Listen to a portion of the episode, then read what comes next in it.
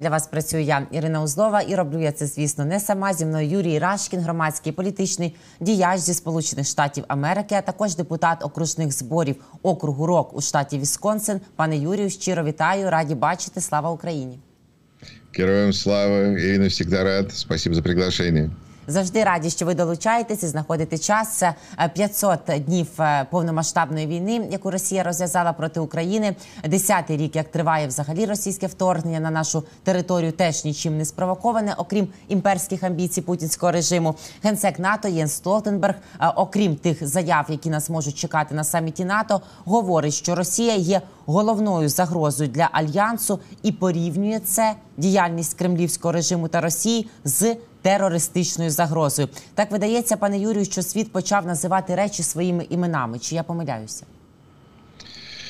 Ну, как мы с вами обсуждали, э, Столтенберг остался на еще один срок, и это говорит о том, что и союзники не хотели искать сейчас устраивать какой-то спор и разногласия по поводу нового человека, которого, возможно, нужно было найти бы тогда, несмотря на то, что срок Столтенберга э, ограничен, а, но он остался, и это говорит еще о том, что, ну, не только они избежали этого спора, но они как бы подтверждают линию партии, которая Столтенберг э, проталкивал до этого, а он говорил очень активно о том, что Украина должна вступить в НАТО, это ее место, и теперь мы видим как бы продвижение этой линии. Что может произойти теперь на саммите в НАТО? Э, как бы с одной стороны у нас мы не знаем, а с другой стороны мы видим, что уже есть ряд конкретных ожиданий о, о карте Украины в НАТО, как НАТО, Украина может вступить.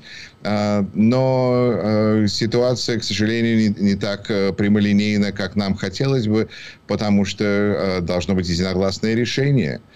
И пока Турция продолжает буксовать против Швеции, никаких разговоров об Украине, в общем-то, не может быть. Поэтому сейчас, мне кажется, мы должны как бы все вместе пожелать успеха шведскому народу вступлении в НАТО, потому что это будет таким важным сигналом о том, насколько НАТО готово к принятию Украины. А до тех пор э, мы видим просто споры и разговоры, но в Турции нужно было, видимо, решить их э, полудемократические э, вопросы по поводу переизбрания Эрдогана, после чего теперь он, возможно, более готов к более смелым заявлениям по поводу вступления Швеции. Возможно, можно будет его побороть, его противостояние. Но интересно, что лидер сенатов, лидер Э, меньшинства э, в Сенате, республиканец Митч МакКоннелл уже заявил, что он против того, чтобы передавать Турции F-16, потому что если мы будем продавать Турции такие самолеты, а в это время Турция против того, чтобы Швеция вступила в НАТО, ну, мы не можем это поддержать. А, поэтому мы видим как бы разные давления со всех сторон, но э, Украина движется в сторону НАТО, НАТО работает с Украиной. Вопрос в том, так сказать, вопрос в каком-то смысле в очень важных деталях.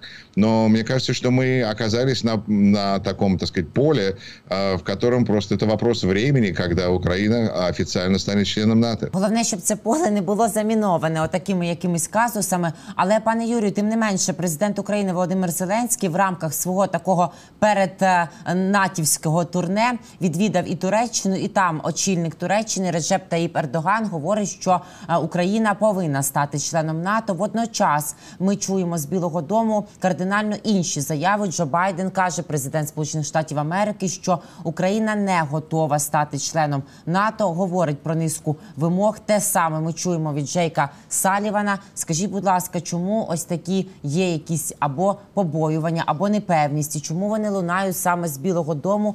І наскільки саме позиція Сполучених Штатів є вагомою для інших членів альянсу, які ще сумніваються, а таких десь в районі восьми?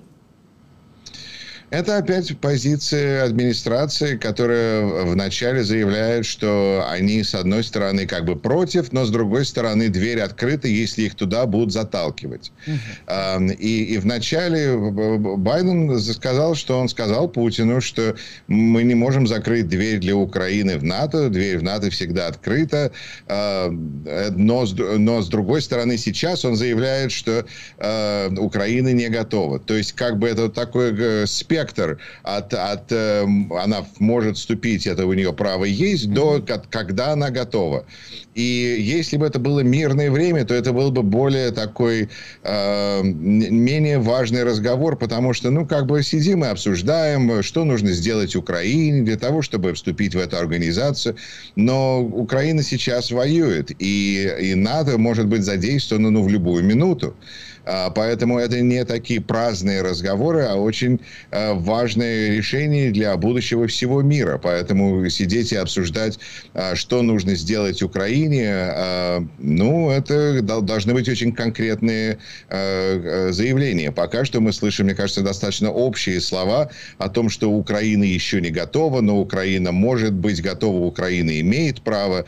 Я думаю, пора обозначить э, четкие параметры, и, и чем больше мы их будем видеть, тем больше, я надеюсь, будет давление тогда на то, чтобы эти э, параметры были выполнены, задействованы. Э, так сказать, все понимают, что ситуация не идеальна, но, но Россия это зло на данный момент без, как бы, без кавычек, без вопросов. Это, и это угроза для всего мира, это понимают и отставные генералы, и действующие. Поэтому я думаю, что как бы тут президент Байден делает еще один интересный шаг, потому что он все время повышает значимость и ценность э, вот этого э, членства в НАТО, потому что мы, он в каждом интервью заявляет, мы сказали, да, гарантировали, что будем защищать каждый дюйм э, территории НАТО. Ну, просто хочется оказаться в этом НАТО уже, потому что, ну, президент Байден об этом говорит бесперерывно. Хотя, конечно, его, упрекают, что он, вот, так сказать, неправильно говорит. Мне кажется, в этом есть глубокий смысл,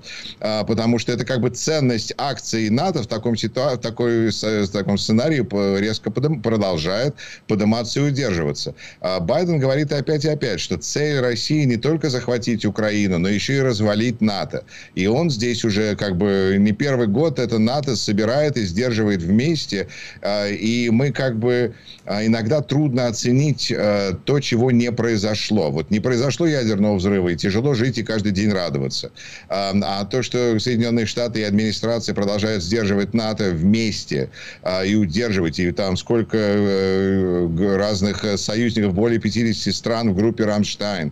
А, все это э, заслуги кого-то, і от тепер этот кто-то йде на перевибори. Не будемо тикати пальцями, і так все зрозуміло. Але е, пане Юрію, наскільки сильні е, рішучі кроки НАТО демонструють Росії вкотре, що і вона слабка, і режим цей слабкий, і недовго йому залишилося.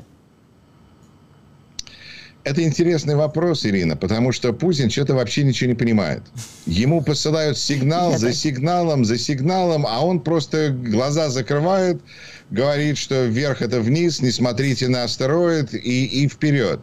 И поэтому вот такие разговоры о Пригожине, которых мы сейчас уже как бы не обсуждаем, потому что, ну, новый маскарад возникла, как-то, эта турбулентность. А, но э, это как бы это авторшоки. Было землетрясение, и вот теперь последующие маленькие шоки распространяются по этой системе. Мы видим, как это будет происходить. А то, что НАТО э, расширяется, то, что Финляндия теперь э, член НАТО вступила, тут как-то это прошло относительно тихо, казалось бы, катастрофа российской национальной безопасности. А, это говорит о том, что это всегда были какие-то надуманные а, поводы для каких-то действий. А на самом деле в России они э, удерживают власть, ФСБ удерживает власть, ФСБ пытается распространить власть дальше через коррупцию, через на поле боя, дипломатически, политически. И, и, и вот это давление э, продолжается, поэтому противостоит военный союз НАТО.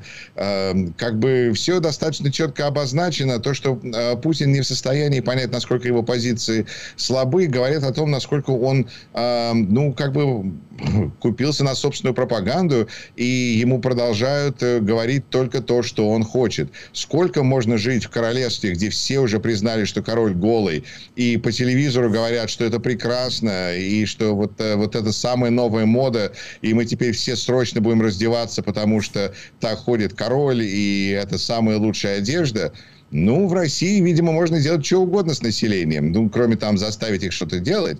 Но так, в принципе, они могут э, как бы признавать э, небо зеленым, что бы им по телевизору не сказали опять, какое это имеет отношение к реальності? Никакого. Но это Росія такое все ближе і ближе к Северній Кореї. Тим не менше, там дехто починає е, розуміти, так видається. Хоча є частини, які кажуть, все одно Путін цар, Путін нам близький як батько. Левада центр виходить з опитуванням. Хоча опитування це доволі відносна величина в Російській Федерації, але, але тим не менше, і кажуть 68% за Путіна. Але ставлення таке ну позитивно нейтральне, але більшості нейтральне. Ну те про що ми з вами говоримо, що апатія, інформаційна бульбашка. Водночас сам Путін собі малює більше 90% підтримки, особливо після бунту Пригожина. А є й такі, пане Юрію, які кажуть, що ми живемо ну практично. Давайте ми коротко послухаємо ось такі настрої, які прокльовуються на території Росії, і повернемось до нашого обговорення. Что снимаете? Мы снимаем просто про жизнь людей. Мы едем из Ростова по трассе М4, общаемся про, про жизнь. А про что? Вообще про все, про какие тут зарплаты, чем живет село, чем занимаетесь и все прочее. Мы живем, Почему? Честно говоря. Почему? потому что Объясни. вот неужели женщина такая приехала все делать тут? А почему бы нет, если, если только я вырастила свое? Ну, если только ты вырастила, ты пенсию заработал немножко, да? Ну, А заработал- ты хоть спросила кого-нибудь, и кто, кто пенсию еще не заработал? А, ну вот я не знаю. А вот я не знаю, я тоже не знаю. А вот ты вот так вот в камеру говоришь, вот и все. Зачем? Ну, слушай меня. Вот я вот просто живу и вижу. Вот, говорят, нет работы. А я считаю, что это просто не хотят работать. Да Чё- вы что? Чего я пойду А где работать за работать? эти, э, за эти 20 тысяч? Иди, дворник. Красиво! Иди, дворник. 20 тысяч, я Иди. сторожем сейчас работаю. А. 18 получаю, и что? 18 семья есть, дети есть. Конечно. И что я на 18 тысяч? Куда мне в Вагнер идти? Или куда? Бабушка, куда мне защищать кого? Здається, вони почали підозрювати, але і Вагнер уже не запишешся, бо куди ж там записуватися. Да, очень они подозрительные. Ну, знаете, это, это, это страшно, потому что слова имеют как, ну, в, в в ораторском искусстве слова имеют относительно маленький вес. В основном мы следим за интонацией, мы следим за языком тела, что люди как бы делают, показывают ли они нам свои э, э, да, руки, э, или, или закрыты ли они, или открыты. Мы на самом деле очень много за этим следим. И когда вот такие люди, которые выглядят как при, как-то гражданская война, что ли, идет войне в стране, боятся люди говорить вообще на камеру, подозрительно относятся к человеку с камеры, а это практически каждый телефон, э, и начинают друг с другом спорить, потому что они э, как бы не согласны. Тут выясняется, что не согласие, что они просто не работают, потому что не хотят, лентяи, и тут он набрасывается на нее. Это какой-то такой кукольный спектакль в аду. А, но они как бы пытаются понять, знаете, вот я как переводчик заметил, что э, у меня был, так сказать, опыт, когда я переводил для человека, который э, пытался понять в психологическом тесте, где нет правильных и неправильных ответов, какой ответ от нее ищут, где правильный ответ. Я говорю, ну здесь, ну как бы, с одной стороны, он очевиден. А, например, вопрос был, а, нужно ли в доме принимает решение мужчина, и я этим довольна а, такой полный патриархат. Что вы думаете по этому? Вы согласны с этим или нет? Она на меня смотрит в ужасе и говорит, какой правильный ответ, что они от меня хотят. Вот это непонимание вообще ценности, куда, где, куда бежать, где правда. А, люди потерянные, люди, это то, что, когда мы говорим каждый сам за себя, каждый всех, все против всех, вот это так это и выглядит. Это, это, понимаете, с одной стороны, можно быстро починить, дав им какую-то более э, гуманную направку из Останкина, чтобы как бы снизить накал, но с другой стороны, а, как бы этот э, э, счетчик они повернули до такого уровня, что народ уже просто окосел а, от этого зомбирования, и, видимо, это будет не так просто расхлебывать. А, и, опять же, кому нужно завоевывать такое болото? Вот это вот на это нужно завоевывать? Это кому-то нужно? Это никому не нужно. Я думаю, что этим даже людям, которые там разговаривают, это не нужно.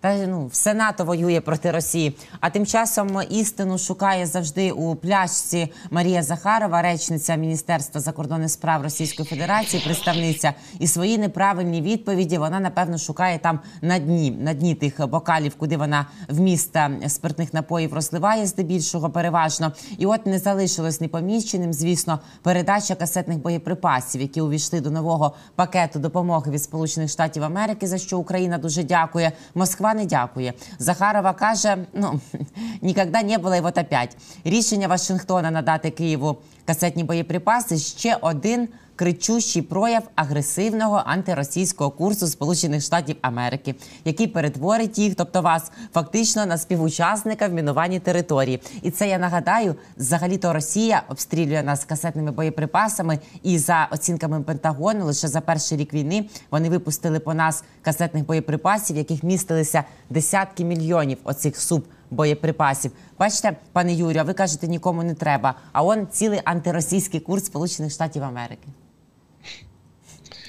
Антироссийский курс. Россия – это угроза всему миру. А, и весь мир рассчитывает на Соединенные Штаты, что Соединенные Штаты появятся, хотелось бы не в последний момент, и, и спасут ситуацию от полного коллапса. А кто, кто при, может нас привести к этому полному коллапсу, кто ведет нас сейчас туда? Россия и Владимир Путин. Поэтому э, представить себе, что это как-то по-другому, ну, можно это описывать как хотите. Да, Россия неблагодарна за то, что э, США продолжают поставлять э, оружие Украине, которое использует это оружие, ну, по назначению, потому что это оружие было сделано для чего? Для того, чтобы защищаться от вторжения Советского Союза, защитить, защитить Западную Европу. Э, это было сделано в 70-х, 80-х годах прошлого века а, и должны были разбросать э, такие бомбы над советской армией и остановить ее, чтобы они даже не думали о том, чтобы идти дальше на Западную Европу. Но вот сейчас это оружие используется, как было задумано, для того, чтобы остановить российскую, ну, название поменялось, армию, а, и просто даже наоборот, чтобы, в смысле, чтобы еще а, не остановить туда же, а остановить попытки сопротивления России, противостоять противостоять украинскому контрнаступлению.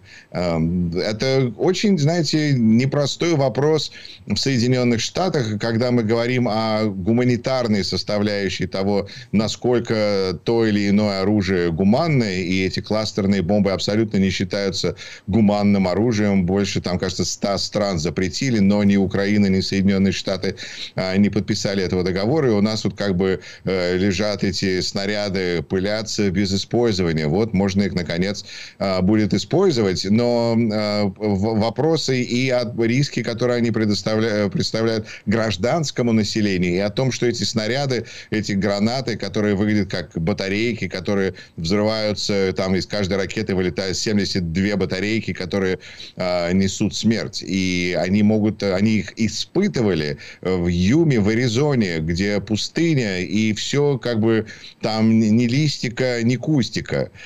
А э, и снаряды рассчитаны на то, что они взрываются, когда они э, попадают в контакт с чем-то твердым, что их, так сказать, резко останавливает. А если это попадет, упадет в дерево, на дерево, на листву, то это может э, висеть там и продолжать быть угрозой еще очень-очень долго.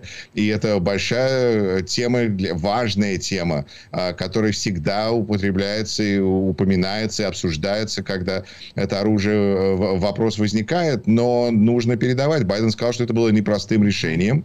А, но, а, как часто происходит, президент сделал трудные решения, когда уже все согласились, что нужно его сделать, и он, и он принял это решение. Це якось пов'язано з тим, наскільки простим чи непростим буде рішення щодо надання нам у подальшому атакамсів, чи немає тут ніякої залежності, а поки що дали касетні боєприпаси, допоки виготовляються боєприпаси 155-го калібру. Да, это 150, но именно эти а, а, кассетные бомбы, это и есть в 155 э, миллиметре. И что интересно, кстати, а, что Великобритания, например, против того, чтобы эти да, снаряды были использованы в Украине. Риши Сунак а, выразил позицию, что Великобритания против этого. Это нормально. Я не знаю, если в Москве могут смотреть на это и говорить «раскол Запада», но мне кажется, это просто дискуссии, которые нужно иметь в демократическом обществе. Атакамси, як ви думаєте, це полегшує такі рішення надання нам у подальшому атакамсів? Да, Атакамс это важная вещь, мне кажется, и говоря, как бы непонятно, насколько это решающее, насколько это а, приведет к тому, к чему как бы всегда, ну вот, знаете, следующий объект, вот когда получим его, тогда будет что-то невероятное. Непонятно, но Атакамс это дает большой радиус, должно еще больше испугать Россию, они должны как бы свернуть э, и, и уйти, и э, нет, во-первых, никакой гарантии, что любой вид оружия решит все проблемы на поле боя. Э, с другой стороны, э, из моего разговора буквально вот на днях с Агилем Рустамзаде, э, который вообще настаивает, что это месяцы. То есть мы опять переходим в категорию того, что через несколько месяцев будут и Абрамсы, и Атакамсы, и, и все на свете. Но вот несколько, следующие несколько месяцев возникает вопрос о, о контрнаступлении, когда оно на самом деле начинается, что происходит. И это часть того, что является туманом войны, и мы как бы делаем наши лучшие предположения на сегодняшний день, но потом это все будет рассматриваться с перспективой исторической даты, информации, которая в конце концов как бы все тут рассудит. Но сейчас э, мне кажется, что все движется в том направлении, что Украина получит э, лучшие, да, самое современное оружие, а если Турция будет протестовать э, Швед... вступлению Швеции в НАТО, так Украина может получить, так сказать, новые самолеты до Турции. Так что было бы тоже интересно интересным моментом. Но э, просто нет нужды как бы отчаиваться, а есть э, требование продолжать противостоять и настаивать на том, что нужно, чтобы когда президент принимал эти решения, он понимал, что он опирается на общественную поддержку, что он э, принимает решение, которое непростое, сложное, приведет, может привести к очень серьезным последствиям для всего земного шара, но что за ним стоит, так сказать, человечество. И это очень важно. Генерал Бенхо Ходжес, який часто є і гостем ваших ефірів, пане Юрію, якого часто ми цитуємо. До речі, друзі, Рашкін Репорт. Заходьте, підписуйтесь на канал нашого гостя Юрія Рашкіна, політичний громадський діяч зі Сполучених Штатів Америки. Нагадаю, зі мною. Так от Бен Ходжес він якраз говорить, що якби пришвидшилося питання надання нам атакамсів та F-16, то тимчасово окупований росіянами Крим цілком ймовірно можна було би звільнити вже до кінця літа. Знаете, да, генерал Ходжес это говорит, и он э, как бы с одной стороны, с ним нельзя, он понимает логистику, а с другой стороны, сколько времени займет, чтобы эти атакамсы попали э, из, из отсюда в Украину, сколько нужно времени на подготовку, когда, когда это все сможет э, сыграть свою роль, э, это, это серьезный вопрос, который, так сказать, пока эти часы не начнут тикать, э, мы, мы не, не придем к окончательному э, к тому моменту, когда Украина сможет использовать это оружие. А но с другой стороны есть планировщики, э, которые, возможно, согласны, например, с генералом Ходжесом и считают, что у них до конца лета э, достаточно времени, чтобы вот сейчас э, принять решение и по, поводу, по этому поводу что-то начать делать. Но просто мне кажется, что когда дело доходит до войны, оперировать просто цифрами, это не до конца объясняет ситуацию. Если бы цифры играли решающую роль, то Украина бы уже давно проиграла, и и это была бы вся э, территория Российской Федерации, потому что у России столько, столько цифр. А, но эти цифры использовались э, ужасно, глупо, были уничтожены, и э, их нету, этих цифр. А, теперь они похоронены, эти цифры. А оружие, так сказать, НАТО поставило на более точную, более правильно, как сказать, аккуратное оружие, которое бьет туда, куда надо, уничтожает то, что нужно, ни больше, ни меньше, и очень эффективно. А насколько такое оружие важно для того, чтобы э, признала поражение империя, Э, которая является авторитарной страной, где, возможно, население сейчас в своем подавляющем большинстве продолжает поддерживать э, это, этого царя, Непонятно, насколько, мне лично непонятно, насколько э, уничтожение определенной базы или склада оружия может изменить решение Путина, который, как мы видим, игнорирует реальность очень успешно. Путин ничего не понимает. Вот это очень хорошая ваша фраза, пане Юрію.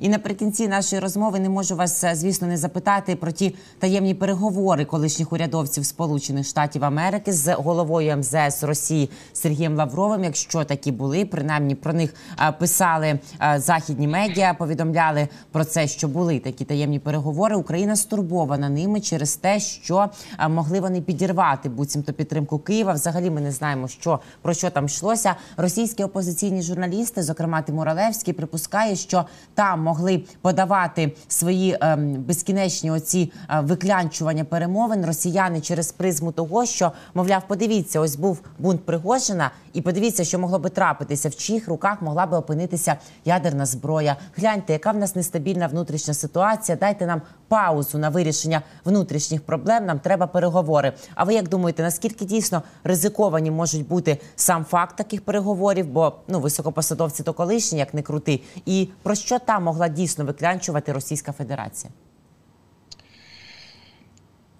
надо, во-первых, учесть, раз за разом администрация говорит, что ничего об Украине без Украины. Если мы это принимаем как аксиому, то тогда, видимо, и при этом мы знаем, что были переговоры, были, было общение, то значит, есть достаточно других тем, которые эти все участники э, таких переговоров могли обсуждать. И, конечно, мы все живем на одной планете, есть и Пригожин, есть э, чем угрожаешь, всегда можно побряцать еще ядерным оружием или Пригожиным, или его бородой, э, чем угодно, но как бы, о, какие страшные, безумные россияне, и там может быть такие ужасы и кошмары, что срочно нужно как бы с ними договариваться и, и все делать это, э, это как бы этот анекдот уже никто над этим не смеется. А, это, э, ну, извините, Россия, у вас большие проблемы. А, так что э, вообще, если посмотреть, например, на китайцев, которые стоят в стороне и за всем этим пристально наблюдают, они считают из того, что пишут в нашей прессе, что после Путина, скорее всего, придет что-то более либеральное, потому что нужно будет договариваться с Западом, чтобы там санкции снимали, вообще войну заканчивать. Это же безумие.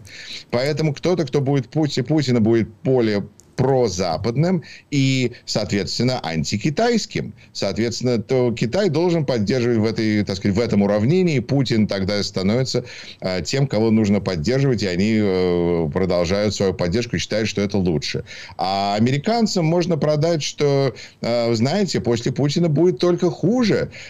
Если это американцы покупают, не покупают, мы не знаем, потому что это как бы то, что хочет рассказывать Лавров. Но я просто хотел бы мне кажется, было очень важно использовать мое, так сказать, местное местонахождение, чтобы сказать пару слов о поддержке американців а, України, якщо, якщо ви не проти, Ірина. Так, я тільки за. Я, я так само хотіла і це питати, тому що 500 днів війни, і ми бачили, як ну, підтримка Сполучених Штатів одна з найбільш масштабних. Дійсно, я впевнена, що це не відбувається. Та ми з вами обговорювали без підтримки саме населення Сполучених Штатів Америки. Да, я сейчас вот э, как бы исторически важный город Бостон. Здесь Ти-партии было, так сказать, чаепитие бостонское, свободолюбивые люди. Сейчас здесь как бы такой один из наших самых больших мозговых центров в нашей стране. Очень много э, умных, образованных, э, замечательных людей. Э, и я вот сейчас являюсь гостем одного из них, музыкант Слава Толстой, у которого музыкальный проект «Боевые комары». И мы с ним будем э, выступать э, завтра. И, значит, естественно, в поддержку поддержку Украины и просто пообщаться со зрителями, понять, что люди думают. Но что мне рассказал Слава, очень интересно, он в своих выступлениях, у него всегда есть, как у него есть несколько песен, э, связанные с Украиной, и когда он выступает перед американской публикой, он одну из своих песен рассказывает про Украину и э, дает э, информацию про какие-то фонды, куда люди могут поддержать. И этим, э, так сказать, и одна песня, и после этого, после концерта люди часто подходят, разговаривают с ним, задают вопросы, хотят передать деньги. То есть единичные случаи вот такого э, как бы героизма личного, гражданского есть беспрерывно. С другой стороны, мы видим, что война, ну, 500 дней войны, люди устали. Люди устали, люди хотят, э, если бы, я думаю, были какие-то, э, была информация о больших победах на фронте, то, возможно, это бы поддержало бы нас, и мы бы еще более яростно. Но мы как бы знаем, Украина это хорошо, Россия это плохо, деньги выделяются в огромных количествах, э, но, с другой стороны, есть политическая кампания, которая влияет на двухпартийную поддержку, потому что когда главный кандидат от республиканской партии говорит, что Путин это хорошо, а Украина это не обязательно наш э, друг, и значит нужно договариваться 24 часа, а, то, соответственно, э, это как бы разжигает, как обычно, все плохое. Трамп специализируется на поджигании любого мусорного бака. А, И вот он как бы э, спекулирует на этом и появляется, растет, э, я бы даже сказал, пад- падает общая поддержка Украины, хотя мы видим частные случаи в больших количествах, и общие, особенно среди демократов, люди продолжают активно поддерживать Украину. Но тут для меня важная составляющая – это э, решение. Когда, так сказать, есть настроение населения, а по этому поводу, что делают политики и что делает страна. И сейчас у нас администрация, которая проводит постоянную политику помощи Украине уже несколько лет, как бы с начала своего существования. А Что будет после этого, непонятно, но решение принимается не сегодня, не завтра, а в ноябре 20, э, извините, 4 года. А, Поэтому э, что будут думать американцы, что будет важно, что будет происходить в Украине и на России в тот момент, мы даже предсказать как бы так, не, не можем. А, Хотели бы, можно пофантазировать, но лучше не надо. Разберемся, когда будем делу ближе. Да-да-да. А, Поэтому сейчас как бы все движется в правильном направлении. И, конечно, а, все желают большой победы. Это большинство желают разгрома России, победы Украины. Некоторые желают, чтобы война остановилась. А, Но все понимают, что Украина здесь абсолютно жертва несправедливой агрессии. А, И в- мне кажется, что сейчас столько все-таки поддержки украинцам по всему миру и в Соединенных Штатах. а, Мне это дает много надежды. Ми дуже відчуваємо цю підтримку і дякуємо, звісно, за це. І розуміємо, що Сполучені Штати це точно не той випадок, коли між жертвою і агресором, агресором ставлять знак дорівнює. Тут точно розуміють різницю між добром і злом і підтримують добро. На стороні добра воюємо і ми, і з нашої сторони робимо все, аби вигнати ворога з нашої землі і взагалі ліквідувати цю загрозу демократичному, мирному, цивілізованому світу. Юрій Рашкін, друзі, громадський політичний діяч зі Сполучених Штатів Америки, депутат окружних зборів округу Рок у штаті Вісконсин, був гостем нашого ефіру. Бачите, підтримують нас і Сполучені Штати, підтримує нас весь цивілізований світ. Отак разом ми до перемоги і йдемо.